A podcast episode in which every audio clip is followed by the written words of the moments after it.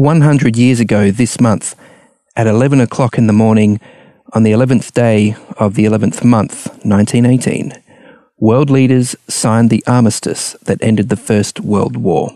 It was a war that was a baptism of fire for the newly established nation of Australia, a war we're still trying to make sense of today.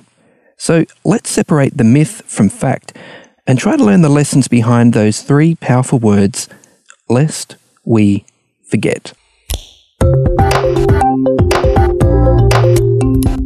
This is Signs of the Times Radio with Kent Kingston.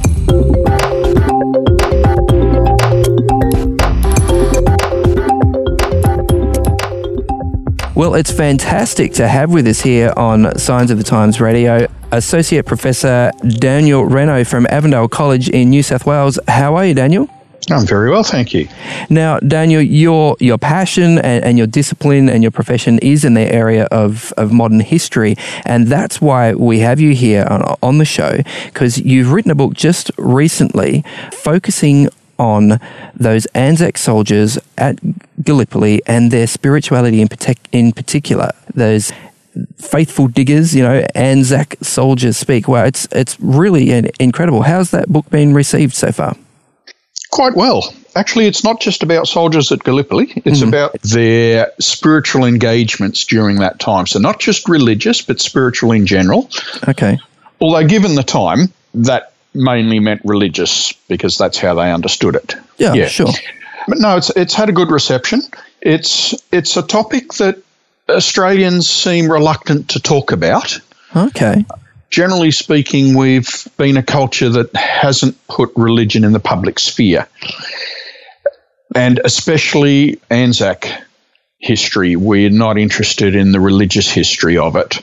That's, uh, that's really interesting um, yeah. that you say that, Daniel, because I think out of all the trends that we've seen towards secularism in Australia over the last few decades, one trend that we did see, probably during the Howard years in particular, was the spectacle of young people going to Gallipoli as a sort of a, a pilgrimage, really. Absolutely. It was a very spiritual event. I mean, we have yes. Australians of all stripes, you know, gathering there on, on Anzac Day, hearing the, you know, Jesus' words spoken, you know, greater love hath no man than this, and he laid down his life for his friends, and, you know, there are hymns and there are prayers and there there are all sorts of things, and yet you say people don't want to talk about the spiritual side of, you know, of the war and, and the First World War experience. How does that work? Look, it's a great irony. The, the fact is, as many secular commentators have noted, that the Anzac narrative, the Anzac legend, is Australia's secular religion. Yeah. That's widely accepted. But what you're not allowed to talk about is the religion of the actual soldiers themselves. And I find that intriguing that we have made their story our spiritual core, mm. but we don't know what their spiritual core was. And so this investigation for me was was going, so so what did they do spiritually? How did they what did they think? What did they believe? How did they respond in, in the spiritual sphere to the experiences of the Great War? If we're going to base our nat- national spirituality on the Anzacs, it'd be a darn good idea to know what their spirituality was. Yeah, fair enough. Absolutely. But before we answer that question specifically, though, I'd just like to take a little bit of a step back because, I mean, look, I, I loved history in high school. Not everyone did. Not everyone's sort of into history. So just help us a little bit to understand, you know, what sort of people were the soldiers of that first Australian Imperial Force? Like, were, were these young guys, working class guys? Were they conscripts? Um, like, give, give us a little bit of a, a picture. Okay. They represent a cross-section of Australian society. Mm-hmm. The majority of them, probably four-fifths of them, came from towns and cities. Mm-hmm. So the bush Anzac is a, a little bit of a myth. Okay. Uh, about a fifth of them were from the bush. And, I mean, that's quite simple. Four-fifths of Australians lived in towns and cities at the time. Yes. So they're everyone from the uh, illiterate working classes through to the you know, to the snobs of society, and mm-hmm. they were often in the same unit.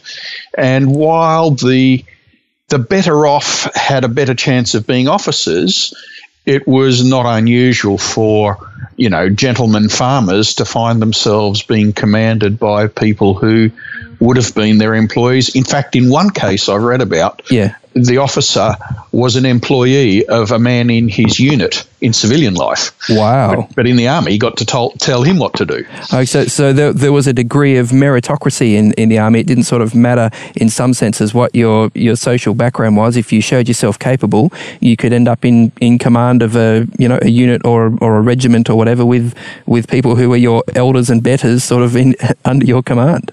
Yes, it was an accidental meritocracy mm-hmm. in that the Australian Army wished they could call on, you know, enough gentlemen, enough middle-class people to be officers, mm. but we didn't have the population to do it. So unlike the British Army, we had to select people who were merely good at their job. Oh, okay. So, you know, we often pat ourselves on the back for, for uh, uh, meritocracy in our officer ranks, mm-hmm. but that was accidental. It, it wasn't designed that way. Oh, okay, fair enough. So what what was everyday life like for these guys like on the front, whether it was, as you say, you know, the Western Front or, or Gallipoli or, or elsewhere?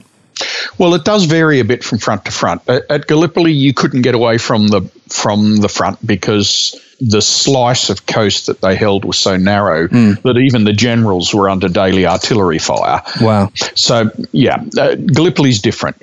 But if you're looking at, say, Palestine and particularly France, where the bulk of Australians served, yeah.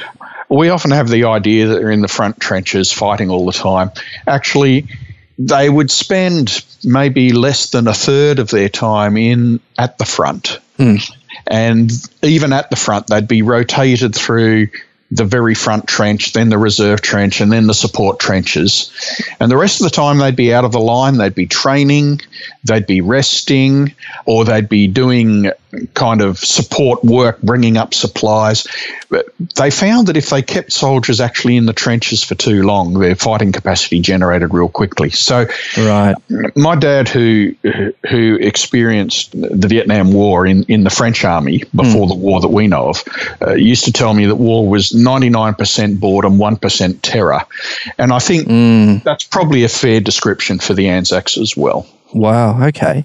So, look, obviously at the time, Australia was a, a very strong Christian country, at least nominally. You know, most people sort of went to church and identified, you know, as Anglicans or Roman Catholic or or whatever.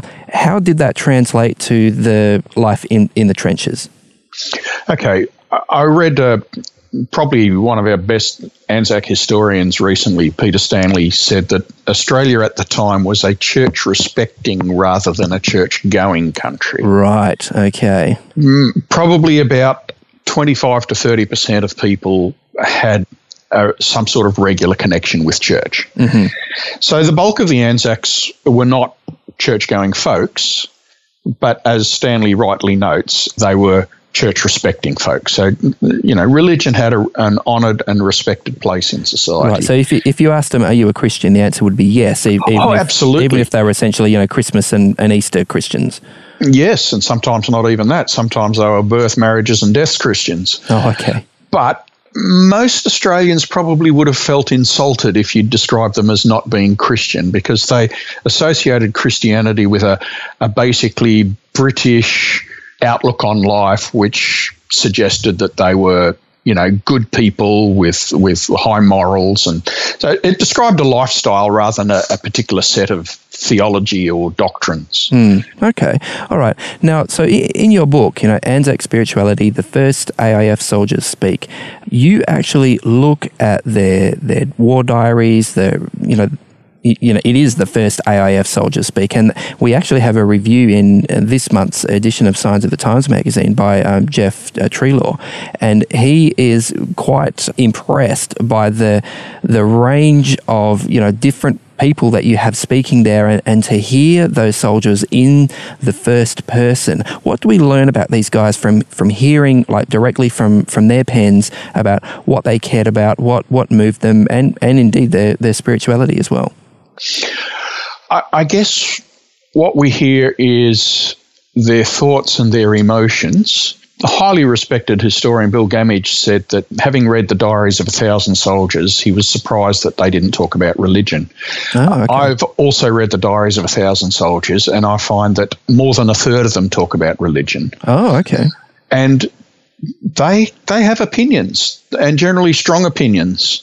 And what struck me, I was actually quite surprised, was how often their opinions are favourable to religion. Hmm. Now, so, so how, how, how do you explain the difference between your interpretation of the diaries and uh, you know, another historian's interpretation of the diaries? What, what's going on there? Is is it a matter of the the sort of the lenses that you put on as you're reading those diaries, or, or something else? No, look, I suspect it's lenses. Uh, Australian historians often begin with the notion that that Australians are not concerned with religion, mm-hmm. and and a few historians have noted that religion is a consistently overlooked as a factor in Australian history. Hmm. And if you read Gammage's book, The Broken Years, very famous book and very, very important book, it's actually stuffed full of quotes about religion. Oh, wow. But but he didn't recognise it because he, you know, I don't know, he, he just didn't. I, I've deliberately set out to do so, hmm. and so those quotes stand out for me. And perhaps some of them didn't for particular reasons. For instance, if a guy writes in his diary, went to church every Sunday, you know, in his diary at Gallipoli, yep. you might go, well, that doesn't say much. But then you've got to remember that ch- going to church at Gallipoli wasn't compulsory mm. and was potentially dangerous because a, a group of men sitting around the open could be more easily shelled. Mm. So That's actually mm. recording that you went to church every week at Gallipoli is a statement of your commitment okay. to church. Okay. And and so what what about, it's interesting that you don't focus on the, you know, your your book isn't called the Anzac Religion, it's called Anzac Spirituality. So it seems that you're looking at something that's maybe a little more personal than just an sort of external loyalty to a particular, you know, Christian denomination. What do you find out by looking at what they said about their actual spirituality? What was going on, you know, deep in their hearts? By and large, the age I'm looking at, the First World War, they mm. really wouldn't have understood what we do by the term spirituality. So I'm applying a term we use today mm-hmm. backwards. Right. But, but I'm doing it because if if we talk about religion today, we've got such a narrow concept of what it is. Mm. They probably thought of religion in the way we think of spirituality. Okay. All right. That is to say, nearly all their discussion of spirituality is done through a religious framework. However, mm-hmm. the final chapter of the book looks at manifestations of spirituality outside of religion. Oh, yes, yeah. S- such and, as? Such as, well, uh, you know, spirituality is one of those things we think we know, but very hard to pin down a definition. Mm. I basically defined it as, as any expression of the human spirit, particularly in looking for higher meaning. Mm-hmm. And so, for instance, some will write in absolute raptures about nature scenes, and obviously it lifts their spirits. Mm-hmm. Letters from home will change the dynamic, music, sport in some cases. There's a whole range of activities we do as human beings to feed the soul mm-hmm.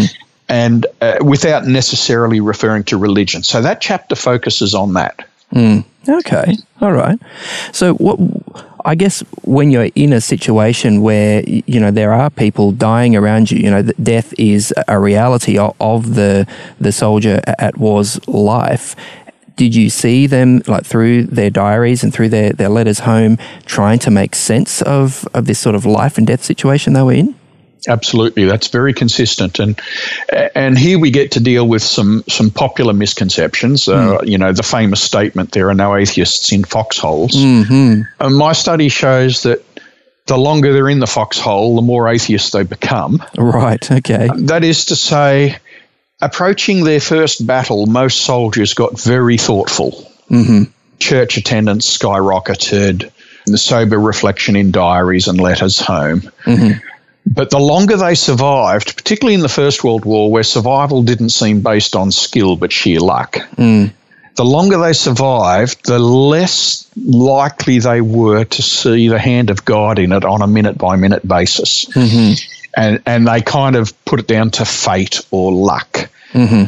So, look, a lot of time we see the First World War as destroying faith. Mm. I've got evidence that soldiers lost their faith in the First World War. I've got evidence that soldiers found faith for the first time in the First World War. Okay. I've got evidence that non-believers had their non-belief confirmed by the war. Mm. I've got evidence that believers had their belief confirmed by the war.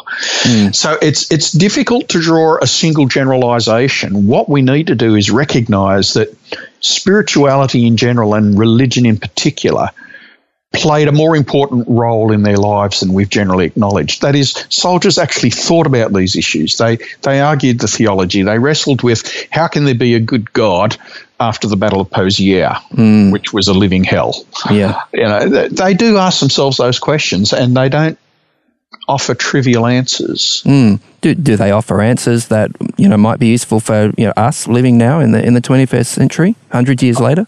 I think so. I think so. And and uh, the answers aren't all in the same direction. Different mm. soldiers come to different conclusions. Yeah, yeah. And and I think that's important to recognise.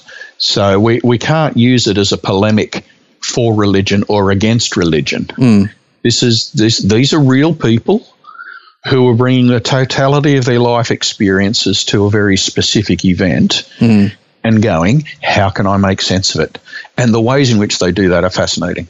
Yeah, wow.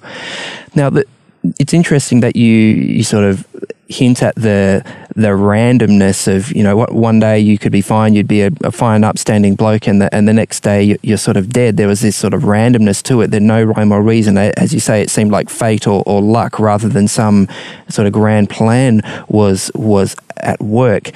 I guess thinking about the First World War in general, it's a war that I guess we're still struggling to make sense of, like, why did it even happen? Was there even a good reason for it? You know, Christian theologians have long had this idea of a just war theory, you know, where, well, you know, there are certain times when you actually need to go and, and stop Hitler or stop, you know, who, who, whatever dictator or ISIS, or it sort of makes sense. But the First World War kind of doesn't, in a way. Did you did we see soldiers in the trenches sort of dealing with these larger issues of, of ethics and why they were even there?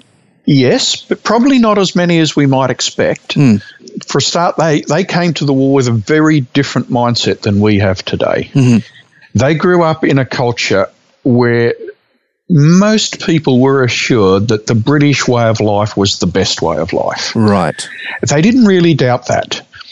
They had a, a, a very firm conviction about white Australia. Uh, most most Australians at the time believed that keeping Australia for the white man was actually the, the morally right thing to do. They didn't question that. Mm. And they actually fought to keep Australia white. So the reasons why they they fought, we might struggle with a bit today. Mm. We, our, our values have, have shifted.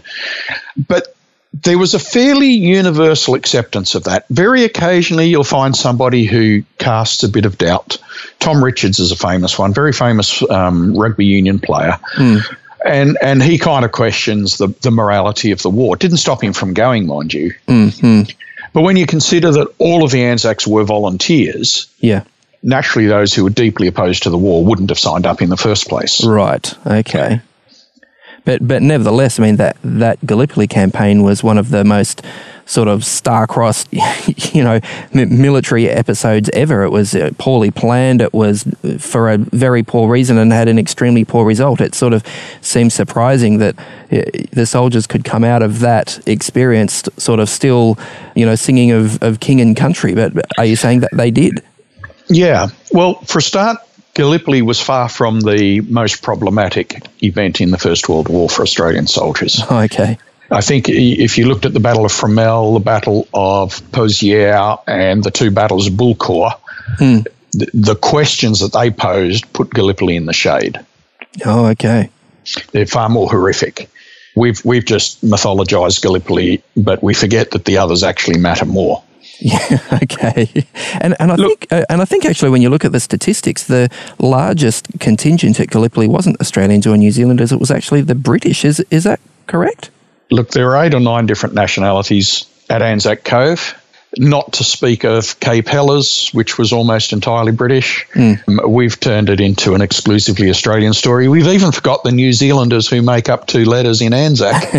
But yeah, it was a multinational experience. Yeah, wow. Yeah, yeah. So is, this is really interesting, Daniel, because you, like over the last several years, you've put together quite a few, you know, books and, and histories and studies of the First World War. I mean, there was your, your book, Celluloid Anzacs, that looked at some of the, like the film that survives photos from, from that time. You also did a biography of one of the a Salvation, Salvation Army chaplain there, William McKenzie, the, the man the Anzacs revered is, is the name of that book. And now here again, we, we have, you know, Anzac Spirituality, your, your latest book. What is it about the First World War that, that fascinates you, that keeps sort of bringing you back to explore that period of history?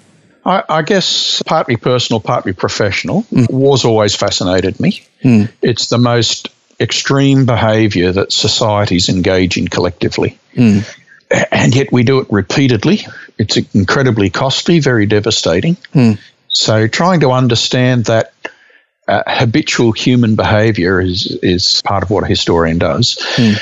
Secondly, we've set the First World War up in Australian culture, and we've invested it with meanings and narratives that aren't fully reflective of the truth. And most of the stories we tell ourselves about Anzac have a foundation in history. Mm-hmm.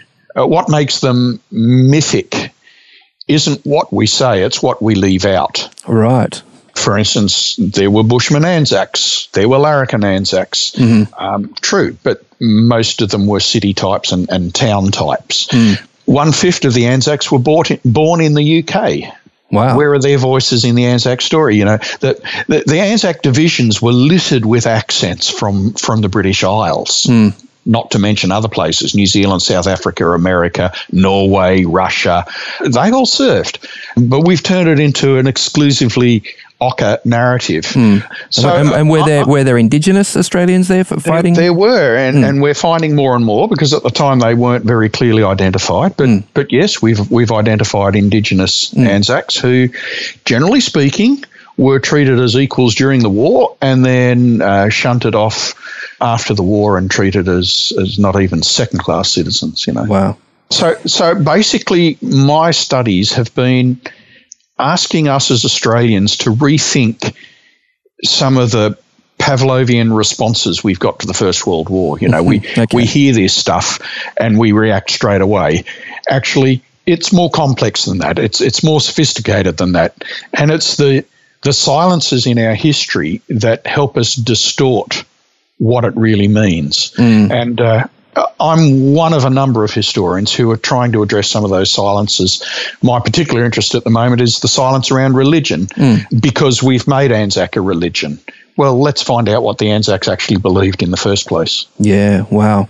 So he- here we are, Daniel. I mean, I think when this uh, interview w- will be heard, it will be, you know, Armistice Day or just after it, the eleventh of the eleventh.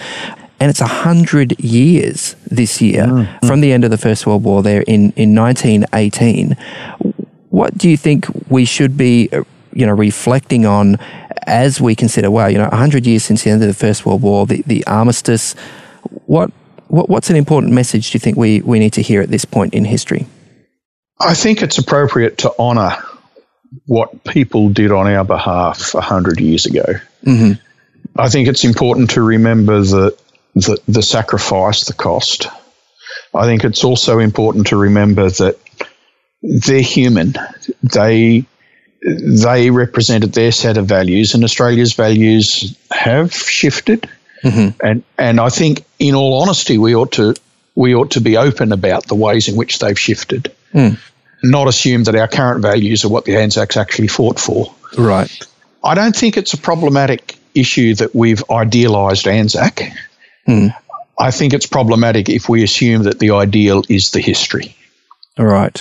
I think we should be able to see both of those things simultaneously without having one destroy the other. Mm-hmm. So the memorialisation of Anzac, yes, I think it's important. It's very significant. Mm. The the idealisation of Anzac, of, of turning the Anzac narrative into what it really means to be an Aussie. Mm. That's not a bad thing. Countries should have shining ideals, and those ideals are often drawn from their history. Mm.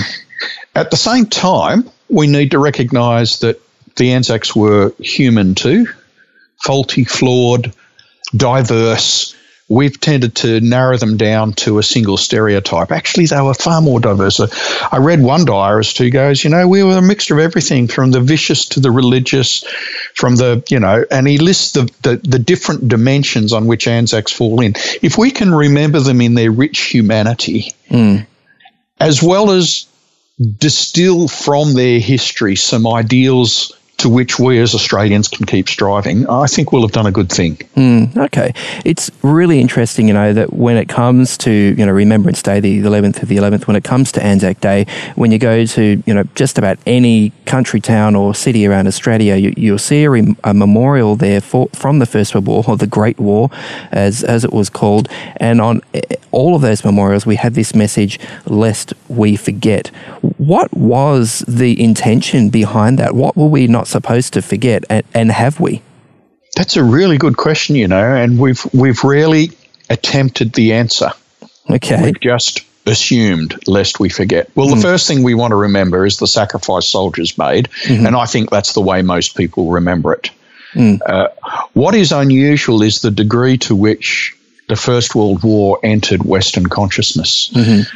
Prior to this, generally we buried the war dead in anonymous graves. All right. First World War is the first time we've made a cult of the burial of the dead, mm-hmm. of the of the war dead. Yeah, and it it points to a, a different consciousness and awareness that the First World War was different, perhaps, mm. to other wars. Well, and it that, was particularly devastating, wasn't it? Really, in, in terms of body count, in terms of the, the weapons used. Yes, it was. Is that but part you of see, it? The the Second World War was far deadlier, mm. but somehow. We remember the First World War as casualties and the Second World War as outcomes. Yeah, okay. I, I guess I'm just reflecting, you know, back on my high school history, just thinking, you know, before that time it was sort of, you know, horses and and, th- and things like that, and suddenly we had trench warfare and machine guns and barbed wire and mustard gas and the, all these new technological innovations just really seem to shock people. And is that what they're asking us not to forget? Wow, you know, man's, hum- man's inhumanity to man, we have this incredible cleverness and technology, and we turned on one another and destroyed one another. Is is that a part of the message of lest we not forget, or, or am I projecting my own slightly pacifist tendencies on onto it?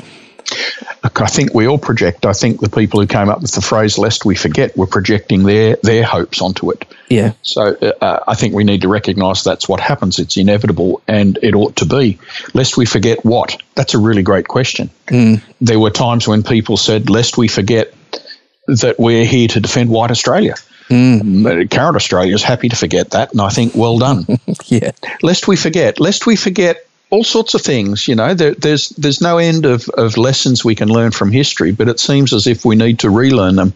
The world is currently in a cycle of reverting to fairly nationalistic, mm. exclusive, uh, xenophobic behaviours, mm. and I'm going as a historian. Uh, oh dear, we seem to have forgotten. Mm, forgotten those lessons of history. Yeah. Yeah. yeah. Hey, well, thank you so much, uh, Daniel Reynaud, for, for helping us, you know, remember through through your book. Uh, the book is called Anzac Spirituality, The First A I F Soldiers Speak. How do we get hold of that book, uh, Daniel? Because it's obviously it's a history rather than, you know, a mainstream sort of popular novel. Is it hard to get hold of or fairly easy? It- It it should be fairly easy. You can get it online mm-hmm. uh, through the usual book distributors, mm-hmm. or you could simply uh, go to your local bookshop with the title of the book, which you can get offline, okay, and um, and tell them, you know, I'd like a copy of this book. Excellent, and and fairly good reception so far? The reviews of it have been very enthusiastic. I've been very pleased, and when I've talked to audiences, I, I get a sense of, of excitement of. Of wow, we didn't know that. That's that's really something we'd like to look into. So yeah, it, yeah. it's had a, a good reception. Great, yeah. If it, filling in those silences, like you say, filling in those gaps. Hey, thank you very much, uh, Associate Professor Daniel Reynaud. Really appreciate your time. A pleasure. Today's episode was based on an article appearing in this month's Signs of the Times magazine. A subscription is just twenty-six dollars for eleven issues a year. To find out more, visit signs of the times dot org dot a u. Signs of the Times has been published in Australia since eighteen eighty-six and is proudly produced by Adventist Media.